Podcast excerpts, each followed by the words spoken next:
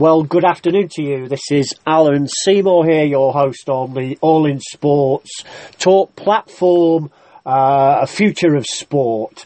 I'm delighted today. I'm continuing the themes that I've run over the last few episodes and shows, uh, following on from our uh, superb event uh, in November, the Global Sport Business Festival and Conference. And I'm continuing this global sport business theme. And I'm delighted today to welcome onto the show Bas Schnater. And we're going to talk with Bas about some of the aspects that Bas has uh, really been working on in connection with sport business and everything to do with uh, fan engagement. So perhaps, Bas, you can tell us a little bit about your profile to begin today's show with.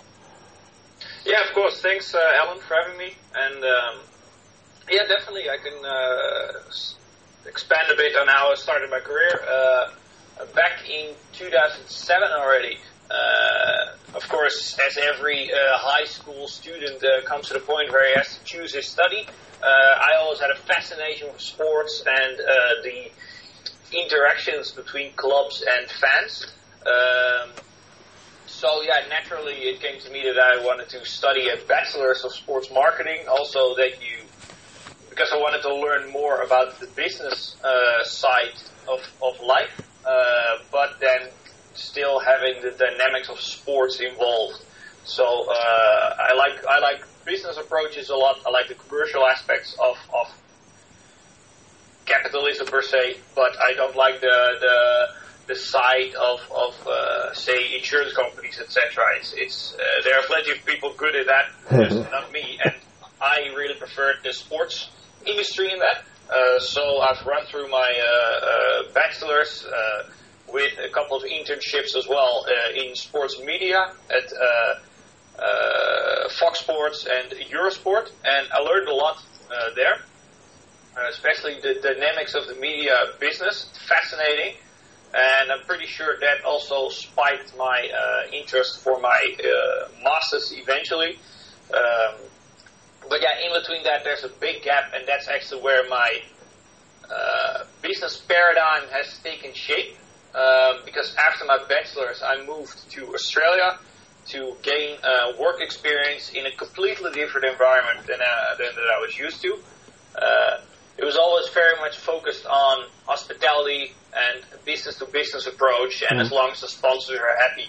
And uh, as I was, believe it or not, an Ajax fan myself, I had a season card, and I was very frustrated about the way that the club approached me uh, as a fan. Yeah. Maybe it also was because I was sitting in the in the hooligan section, so of course that didn't help either. But um, it was very much always very tense relationship of uh, uh, based on safety regulations and as long as everything goes well, right? Okay. So um, after a couple of years uh, having that, I cancelled my uh, season card because I moved to Australia, as, as, as, I mentioned, and there I got a lot of uh, work experience at great tournaments, uh, Australian Open Champions Trophy, but also I worked at a conference there, which uh, was about achieving bigger crowds, and the whole paradigm there was about how to optimize the fan experience, how to optimize the relationship with your sports fans. Yeah. And that is where the moment, it was in 2012, that is where it flipped. Uh, okay. For me. And that, that was the moment where I all of a sudden realized that there is in fact a paradigm focused on fans yeah. rather than the commercial relationships. I mean, um, yeah, Bas, sorry to interject that. I'm just going to, if I may, just pick up on a couple of the things that I've spoken about, and then perhaps you can return, uh, as I'll invite you to, to perhaps talk about from 2012 to, to current times. I'm really pleased and very, very um, and uh, you know I'm, I'm, very energized by listening to you and what you talk about because it's kind of everything epitomizes what I'm expecting from today's conversation as we go and particularly that you are almost a, a, a living testimonial of the career aspirant in a global marketplace and the fact that you can give up your season ticket at Ajax or Ajax or whatever pronunciation I'm going to put on it today uh, and move to Australia Australia and then sandwich in between doing a bachelor's degree uh, and, and, where you are currently or where you'd like to be in the coming months and years in terms of uh, your uh, sport business education.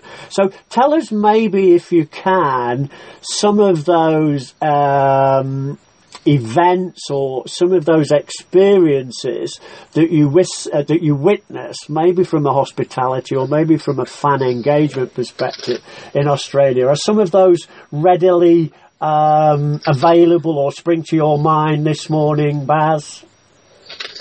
Uh, yeah, definitely. There are a couple of uh, events. Um, for example, I uh, I volunteered a lot uh, okay. during a lot of uh, global events just because I, uh, yeah, as, as every student wants to gain experience, so did I. And yeah. even after I already um, was graduated, still I, I like the dynamics of events. So, for example, uh, back in 2014, there was the World Cup field hockey in uh, The Hague in, in the Netherlands. Yeah. And uh, as I already had contacts with the Austra- in, uh, in the Australian hockey, I got appointed as the team liaison, the local team liaison for the Australian men's hockey team. Wow. And uh, being uh, hockey being a relatively small sport in the Australian sports market, yep. but being massive in Holland, uh, it was a, it was very interesting, and I, I already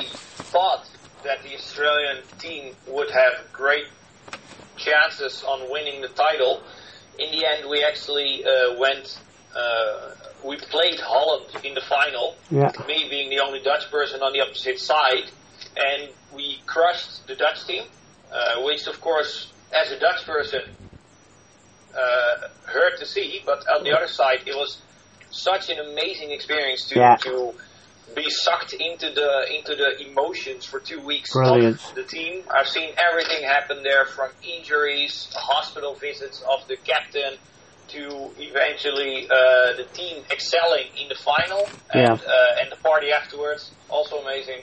So that's one of the experiences that I've I've I've, uh, I've gained over the years. But I could I think I don't think this podcast episode is small enough to, to uh, yeah. is big enough. I mean to to to to keep talking about this. I I, I could fill a two-hour episode. Oh well, we both could. Uh, we both could on that count, Bas. But I'm not going to uh, stop you, and I want really. Uh, and it's my show, so I can dictate almost uh, as I choose, given the nature uh, of the context of the interview. And it's a great, great opportunity, I think, for both of us this morning to delight in all of the things that are important. And I'm particularly pleased to hear your uh, resonance and your excitement and your energy uh, for the things that we can get involved in. I mean, the importance of these engagements, you volunteering, you adding to your experience, which will become expertise, and very much a focal point for developing your career and influencing others. So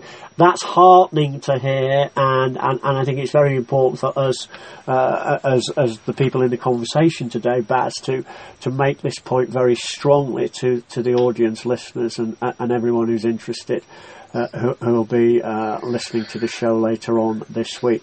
Let me kind oh, of sure, yeah. yeah. let me kind of move it on a, a little bit if I can. The importance of doing direct projects or involving yourself in maybe some more real uh, real live or planning campaigns or, or doing things directly in your current situations, Bas. Is there anything there that perhaps you can, um, you know, highlight and showcase and uh, tell us a little bit about this morning, Bas? In the context of personal branding side, or is this already in the context of uh, my current employer, uh?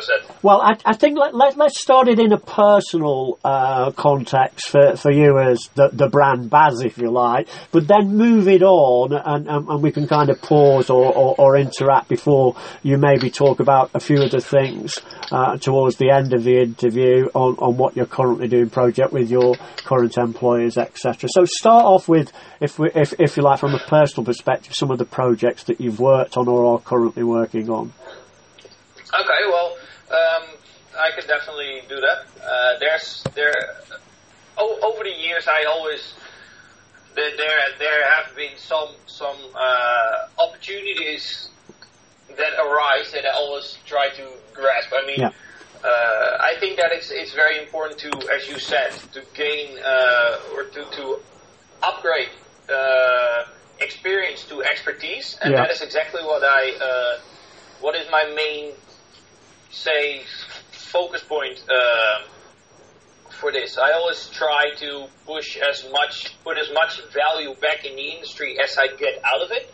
And that comes in various ways. That comes in just creating content like uh, blog posts that I write, Yeah. uh, or uh, uh, experience that I'm having and that I'm, I'm sharing. Uh, for example, I went, uh, girlfriend's Italian, so when we were there, we went to an Inter Milan match. Oh, great. Yeah. Um, yeah, exactly. San Siro, uh, right in the middle of the Tifosi, so uh, of the ultras of Inter. So that was an incredible experience. Yeah. Um, but also with the expertise that I have now, of course, you also look at it from a different angle. Yeah. You don't dive fully into the experience, but you also notice certain aspects during that experience that are either great or could be improved. Absolutely. And, um, that those things that I always try to put back into the industry Yeah. uh, to learn from, because I think that the fan engagement uh, fan engagement is a subcategory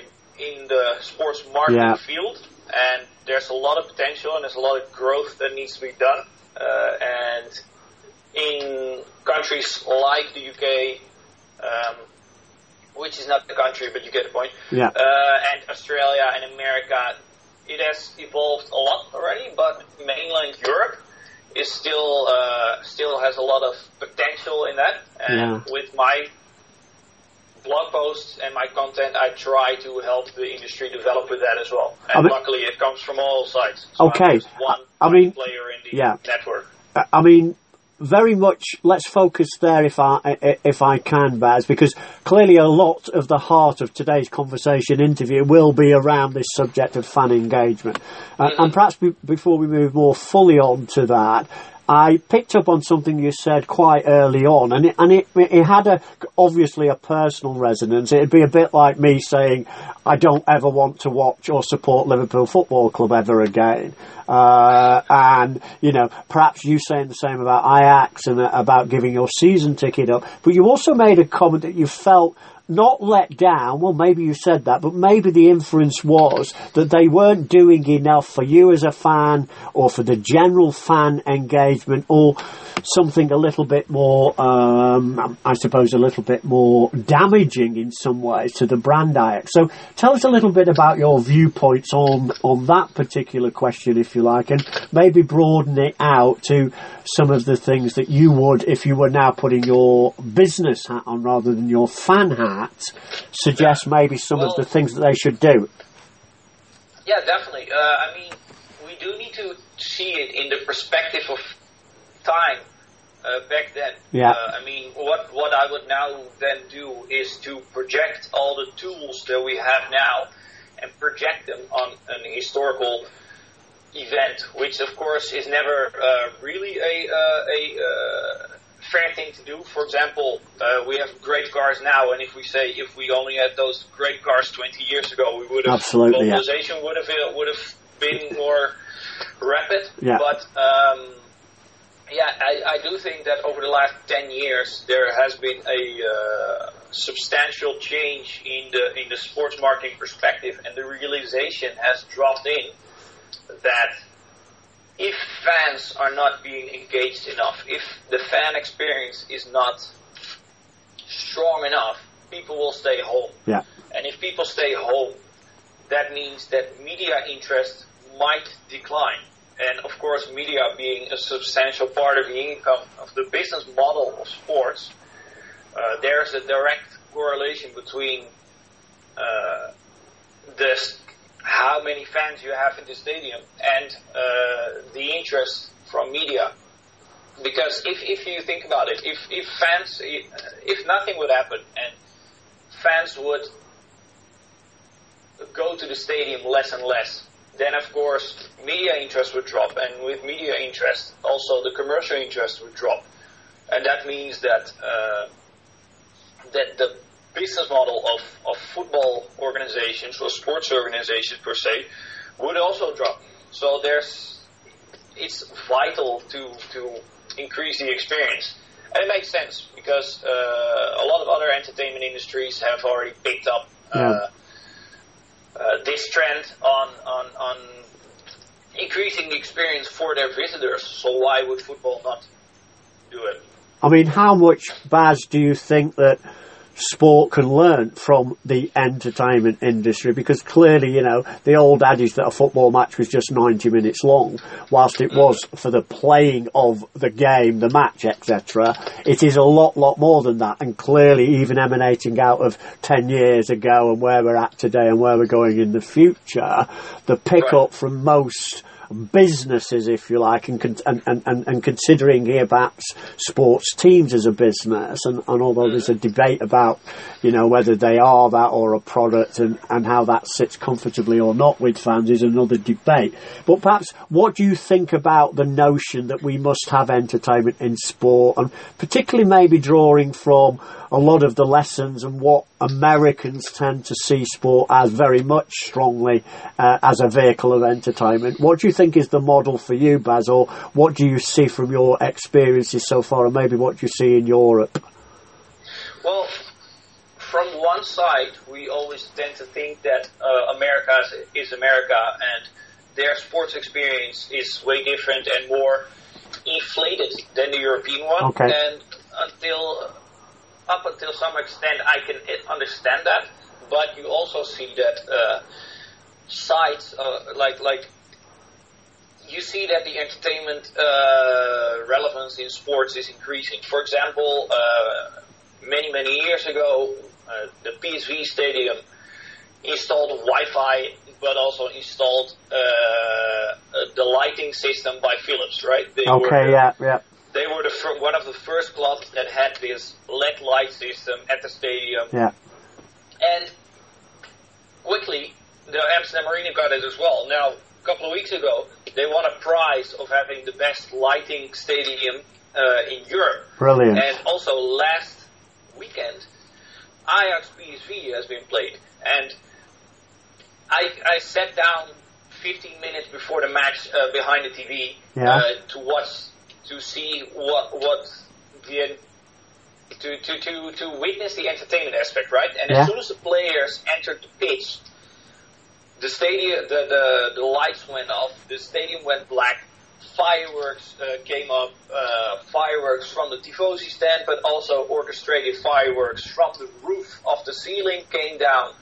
Uh, there was a lot of entertainment, and you could see, you could tell that it really sparked the crowd, and they loved it. And the players, of course, they're only humans as well. Yeah. So if they see something like that, if they see that the club and the fans put so much emotion in it and so much energy gets released, then of course it also stimulates the players uh, to to to to play harder, to to to give it their best. And Ajax won three 0 I'm Yeah. not saying that this is Rela- yeah, I'm not saying that this is related to fireworks. Yeah. That's of course uh, uh, uh, that's too much.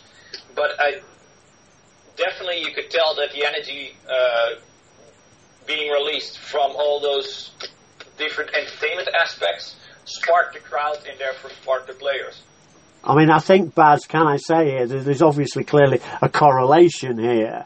Uh, and, and I don't dispute it. In fact, I, I, I endorse exactly what you've said. May I also ask on that basis, you said you sat down almost by definition and, and by decree almost 15 minutes before, and obviously I could understand that both as a fan and obviously as a sports business uh, advocate, if you like.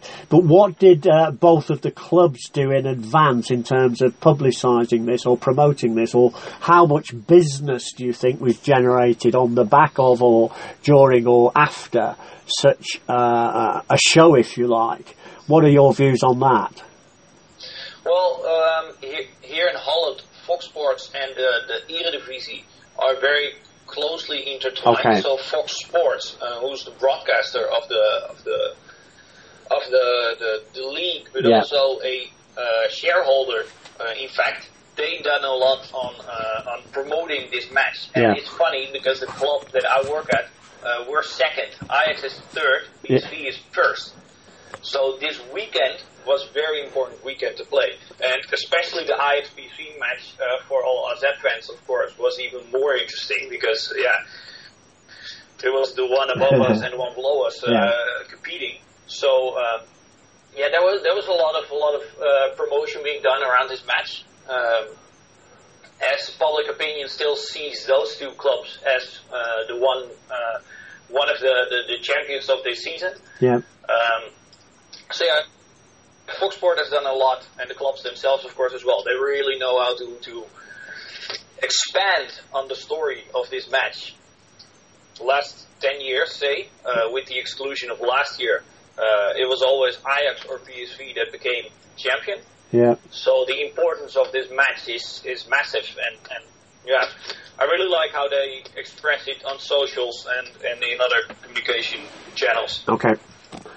I mean, if I can hear you, you mention your current um, club and tell us a little bit about what you're involved in now in terms of your employment and your involvement with uh, a, a sports club, Bas. Yeah, of course. Um, so I arrived at the club uh, 1st of November last year, Yeah. and uh, the club, uh, bit of historical background of the club, uh, it has suffered from a, uh, um, a head sponsor that was also uh, very closely intertwined with the club. It was a bank, and the bank fell over, so it all it dragged down the club a lot. Uh, we had uh, we've been uh, the champion in 2008 2009 uh, with uh, by the likes of Louis van Gaal, believe it or not. Yeah. Uh, and um, yeah, so but after that, the the whole structure of of uh, the sponsor and the club being so heavily uh, dependent on each other. Of course, if one of them falls, the other one falls with it. Yeah. So over the last ten years, the club has been uh, doing tremendous work on uh, on uh, rebuilding the club, uh, and there's been a lot of a lot of improvement. And uh, but also because of that, the financial situation was bad. So the the sense of innovation uh, in those situations, research and development gets put down a couple of places on the corporate agenda, right? Okay. Yeah. So, um, say two, three years ago, uh, R&D bec- uh, became one of the head priorities again, uh, because we do have a very great uh, statistical approach to sports. Yeah. Only that approach was not there yet for marketing. Now, one of our main components of my job is was to install a CRM system or to get a CRM uh, partner aboard that could help us with uh, maximizing the stadium revenue. Uh, so that's what I did. Uh, that's one part of my job, and the other part is uh, fan engagement in the wider perspective, uh, which, in my interpretation, is to establish uh, and to to to optimize the relationship with the fans. It was a damaged relationship, and we've set up a plan on how we can improve the relationship with the fans. And uh, now we're already picking the fruits of the new approach that we uh, we took. Okay. Give me a little bit of an insight then. Uh, is, is this a combination of a kind of marketing mix approach or different forms of, uh, of social media platforms or combinations of a variety of, uh, uh, uh, of marketing and business tools that you're using uh, in, in this rebuild or this uh, reconnection with the fans or reconnecting through proper fan engagement? Bas, tell us a little bit about how you've gone about it. Well, um, there was a claim that the club always made its own decisions and that uh, fans were not being involved Okay. in decision making. Yeah. So as soon as we, I've, I've, I've completed the CRM project, uh, where of course it's it, it doesn't make sense to involve the fans in that uh, for a variety of reasons. But the project that came after, which is uh, developing, uh, uh, restructuring the digital uh, side of the club. So with the main component installing a new website, there, of course, it's very important to consult the fans on how they use the website. What do they expect from us uh, on a digital platform? Uh, because you can find news everywhere. Do they still need news from us as much? Or, or do they want to uh, consume different content from us? Do they want to consume the scores as the main uh, main source of, of information on, on the homepage, or do they want to find different aspects of that? And yeah. uh, there we took a took a uh, approach on engaging the fans fully into that process. We've we've put uh, news uh, news articles on the website saying that we're organizing fan groups, uh, fan focus groups, and uh, we've consulted the fans on what they would like to see in the website. And that's now become one of the main components yeah. on uh, the briefing to all the partners. So on the background, it's okay. We want, as an organization, we want this and this and this. The fans want this and this and this and this. Now uh, we're in the process of uh, talking to website suppliers, and if they cannot uh, deliver on the fan uh, on the fan desires of the website, then uh, yeah, for us that's the main the main component. I mean, it's very, very uh, important, and, and I find it very uh, not only fascinating, but I also find it very reassuring that here we can see uh, a club that perhaps, yes, it has tradition, heritage, and, and, and, previous, but like everybody in business and everybody in sport, you know, the adage is you're only as good as your last game, kind of. You yeah. need to move forward, and we're we're forever changing, we're forever improving, we're forever uh, you know, looking to develop and looking to improve. So it, it, it's fantastic to hear you and everything that you've done so far and everything that clearly, Bas, you're going to be doing in the future. I'd like kind of now, if I can, not turn it all round, but maybe go back a little bit and, and maybe also try and put some uh, new close new closures or some summations on some or all of the things that we've discussed um, today, Bas. Global sport business education you know, you started off uh, however many years ago as an undergraduate. Tell us exactly where you're at now and how far do you see your education uh, continuing, or is it in a continuum, or do you have any plans uh, for kind of future involvement in sport business education? Well, I think it's a good question. I think it is, in fact, in a continuum. Uh, I think that education never stops. Yeah uh, especially in a dynamic industry as we are in now. Uh, as I've discussed before, the paradigm uh, was different 10 years ago, yeah. completely different than it is now. So, in that sense, I think it's always in, uh, very much necessary to keep uh, educating, which is also why I've uh, after my bachelor's degree, I worked in Australia for a while. I had my own consultancy. Then I uh, went to do uh, to follow a master's degree.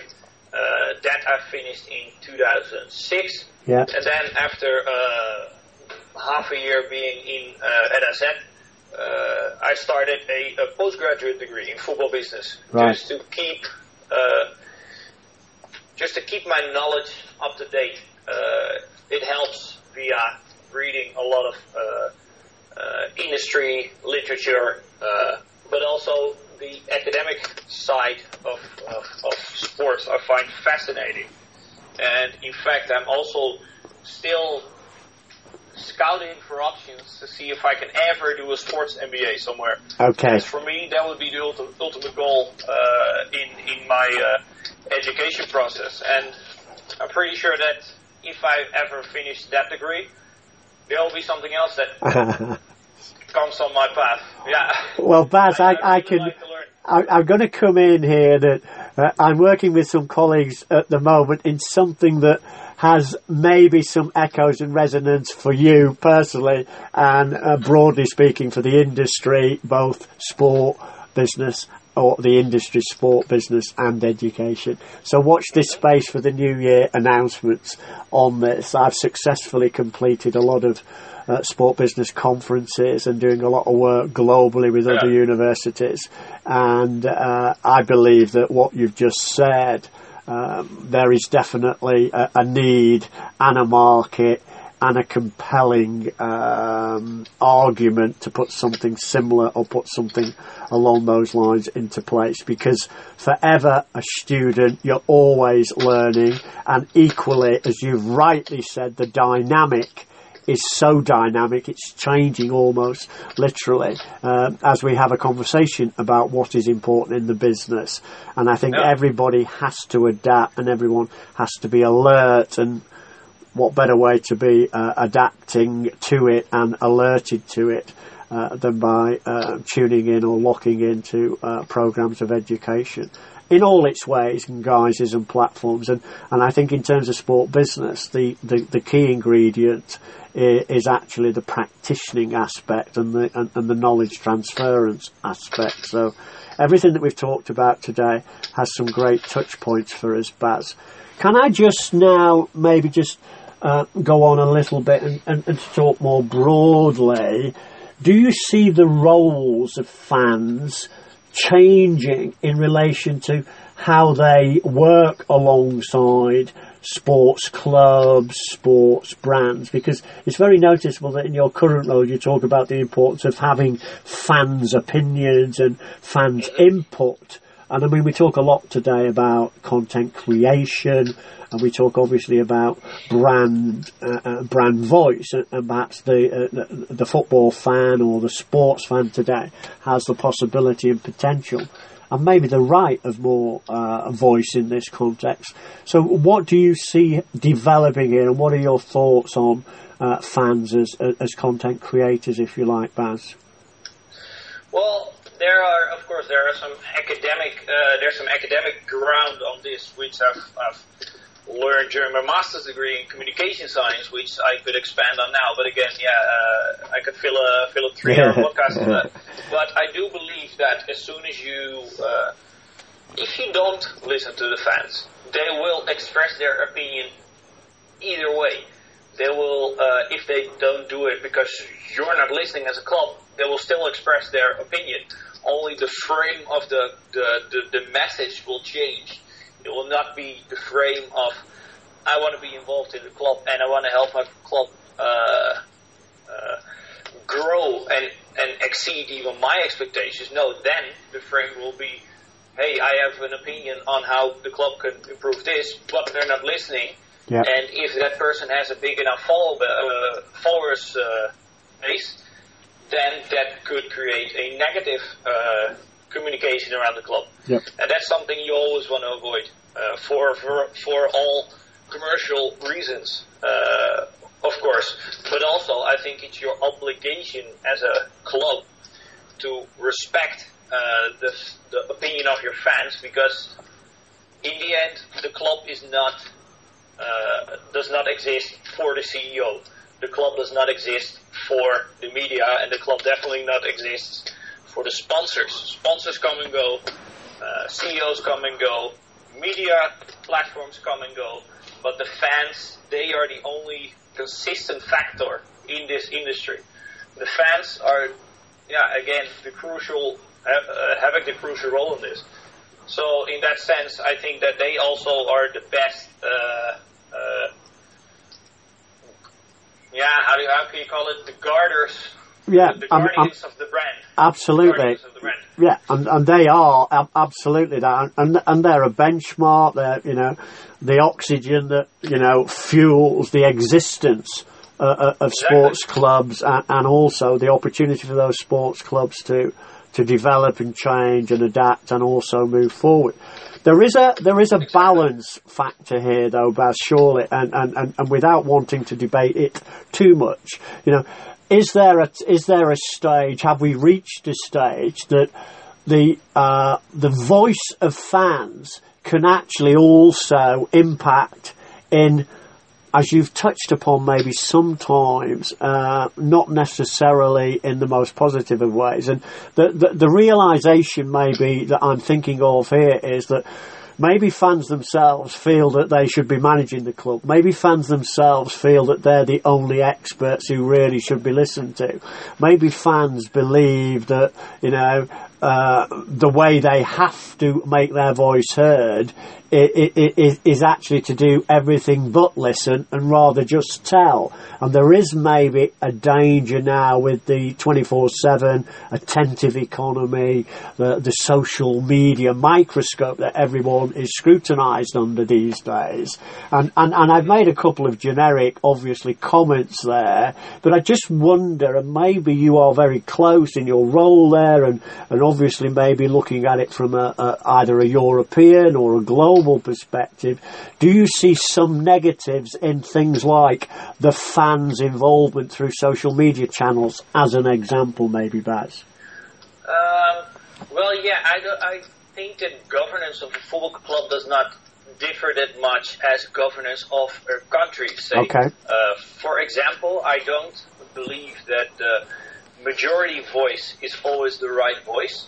Uh, we could see at elections in every uh, country happening now that uh, I disagree on, on who's being elected as president, uh, for example, on, on, on, a couple of uh, in a couple of countries, and there are plenty of examples now.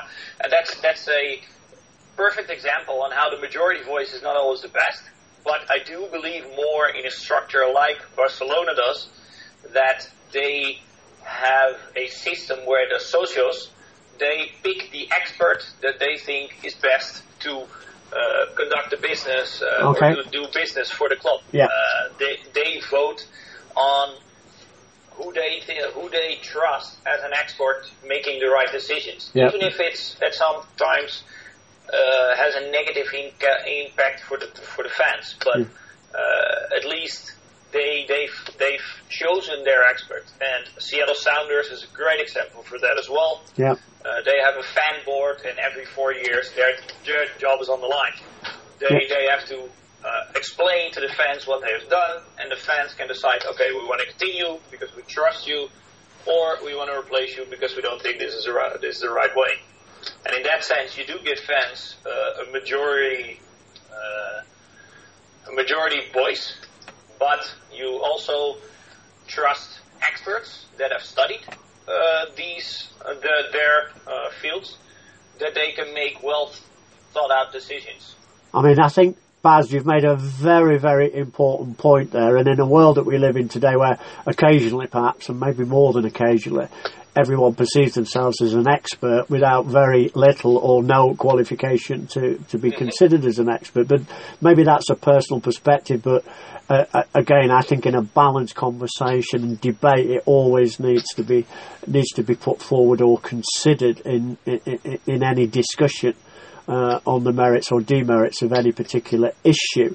I think also what you've expressed is very important that, you know, people who say that experts um, are not needed um, are, are, are, basically, are basically, in my uh, humble opinion, talking nonsense because we all thrive on expertise.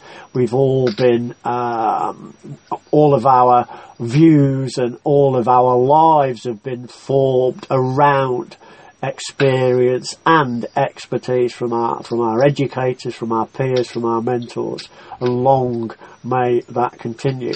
But I think the Right. importance of some of the things that you've also said is we need people to articulate, we need people to express, we need people to put forward uh, what they believe in, what they think is right, what they think is wrong, so that as a result and consequence of that, decisions can be made, and decisions can be made on informed, uh, on an informed basis, informed knowledge, informed opinion. Exactly, and that is, uh, yeah, that's that's exactly the point where fans should uh, uh, elect an expert that they trust, who is an expert in his field, uh, that takes the decisions for them, for the for the for the better of the club, for the better of the relationship with the fans, and uh, that sort of elective uh, system. Uh, only a couple of clubs in sports have that, and I do believe that it's a, it's a great system to install at more clubs.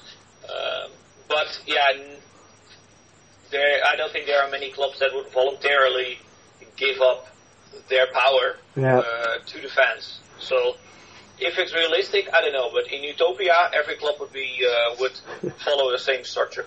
I think, Bas, we've, we've come almost nicely to a, a, a natural stopping point. But just before we close off here, I'd like to put a few more final questions um, to you.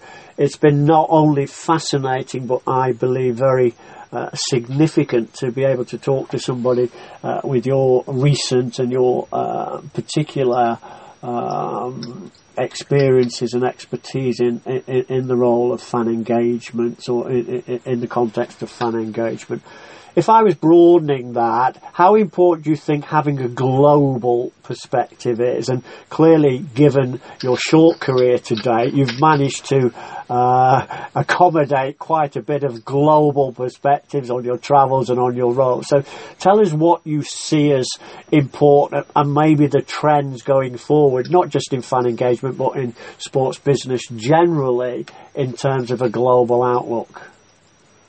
Well, um I think that the global perspective for clubs, there are only a few clubs that could achieve that. Uh, for example, my club, AZ Alkmaar, simply too small uh, to to have a global audience. Uh, so, yeah, okay. for example, uh, Bayern Munich, okay, Chelsea, okay, but if if we would go to China, we have nothing to do in China as a club. Okay. So uh, I think that only a few clubs uh, are able to or, or, scalable enough to reach a global audience. Uh, so yeah, in that sense, um, that's that's that's my opinion on that. Okay. Uh, and it makes sense because we're a local club and we have a lot of local. Uh, our fan base is very local and it's big enough for us.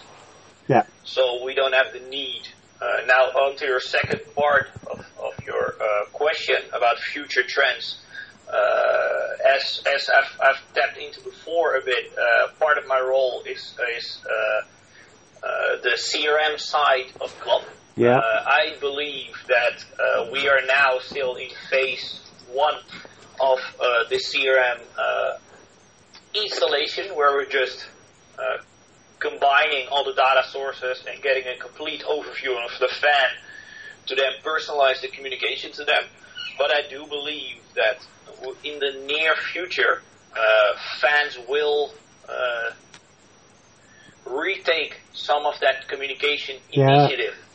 Now we email email is one of the main sources of communication, right? But that is uh, fluid. It can change quickly. And yeah. I do believe that we will go to a structure, say, within five years, ten years, where uh, we go to a uh, where, where the fans take take control back of the communication with the club. And Seth Godin uh, has written us a really interesting piece about it already years ago, where he calls it a customer managed uh, relationship. Yeah. So the, the fans take back control on where do I want to communicate, uh, how and if I want to go to a match, I take the initiative. Yeah, absolutely. Uh, yeah. And of course, it follows the outlines of the GDPR rules that uh, will be uh, effective in, in May. Uh, it's that's one of the first steps in that process. I mean, I'm really uh, I, am really encouraged, uh, if that doesn't sound too patronising, it certainly wasn't meant to be, to, to hear you quote uh, uh, Seth Godin uh, as very much a, a, kind of guru of many of the things that I preach and have been involved in over many, many years. And the uh, the essence of permission marketing and uh, the origins of viral and, and all the things that are good in, in, in, in what I might term modern marketing or new media marketing. Very, very much an essential part. Bas, it's been a great pleasure to talk and, and, and hear and delight. And as I think we've both already said on numerous occasions in a very short period of time, that we could probably keep on talking and keep on talking. So there'll definitely be a Bas Schnater interview two uh, in 2018 and we'll be able to move forward on that. Before I finally let you go, you've been obviously a, a great advocate of all things sport business, sport marketing, fan engagement, and, and I would suggest, like I do with all my colleagues, students, academics, practitioners, uh, colleagues alike always refer back in some ways to the people who've had a great influence on on us and everything that we do. In terms of course work, in terms of the education that you've had, what were the best parts of it, and, and maybe what would you, if you were writing a new uh, curriculum almost for sport business education, what would be your uh, kind of choice points or touch points on on, on those considerations, Bas? Wow, that's a very good question. Um, I think that I would split a curriculum in half, okay. making a complete quantitative part and a qualitative part, where uh, research on fans, of course, because you I believe you do need uh, uh, a statistical base on uh, on on doing research, okay. Uh, but it numbers only tell the half of the story. I think that if I would be able to write a curriculum on fan engagement, I would say always start with uh, conducting statistical research, surveys, uh, etc to to at least get the rough outlines of the research uh, outcome uh, to to at least get a bit of the the, the, the structure set. Yeah. Then dive into it with interacting with fans. So uh, research methodologies like uh, focus groups, uh, observation is very important. Uh, I think that is those are the main components of my curriculum. Brilliant. I, I, mean, we could, as I've already suggested, sadly, like all great interviews and conversations, uh, we have to draw a line. We'll park it for now, Bas. Can I just enormously uh, and, and, really appreciatively thank you for uh, for today's interview? Uh, and uh, I wish, I wish you, me, uh, I wish you. It was great, great for me to to be able to, to have a conversation with you like this. Bas, I really appreciate it. You take care. Good luck for the future, and we'll speak again soon. Thank you, Bas. Thanks for having me.